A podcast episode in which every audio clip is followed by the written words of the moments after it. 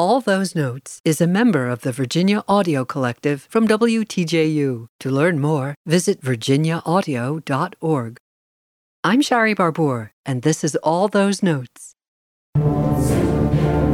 If you think serious or classical music is monotonous or boring, think, or should I say listen again. German composer and educationalist Carl Orff believed everyone possesses basic musicality and he wanted to create a work that would have that universal appeal.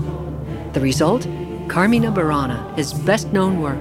It solidified his reputation and brought him fame. This 20th century cantata is based on a group of 13th century songs that originated in an abbey and found in a monastery. The manuscript consisted of 320 poems, divided into sections that included religious themes, secular songs, and plays. Orff selected 24 of the poems and added his own melodies and driving rhythms. His original intent was to produce a stage work with singing and dancing choruses, complete with sets, costumes, and dancers.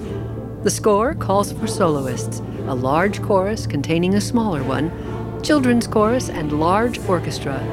It is sung in a mixture of Latin, Middle High German, and Old French, and depicts life in all its glory and misery.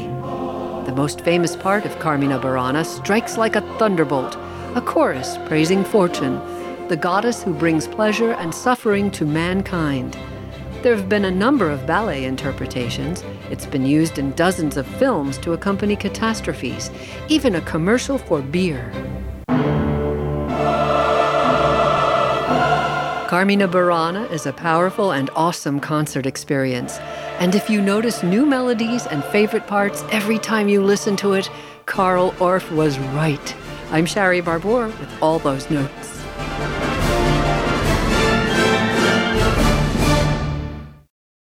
For more of all those notes, visit virginiaaudio.org.